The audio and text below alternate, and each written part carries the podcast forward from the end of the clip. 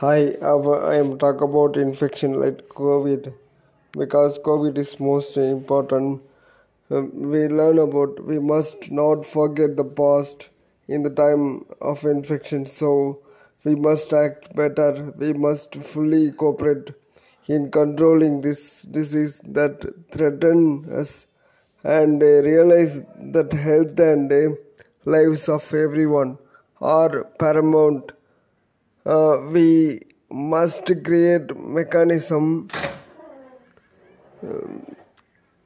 protect ourselves. It is the situation that we must consider very necessary because this infection cause various casualty.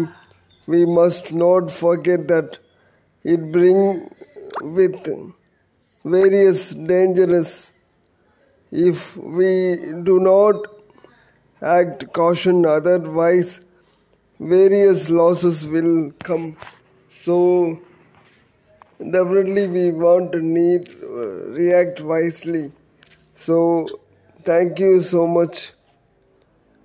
And uh, we keep follow government guidance. Thank you.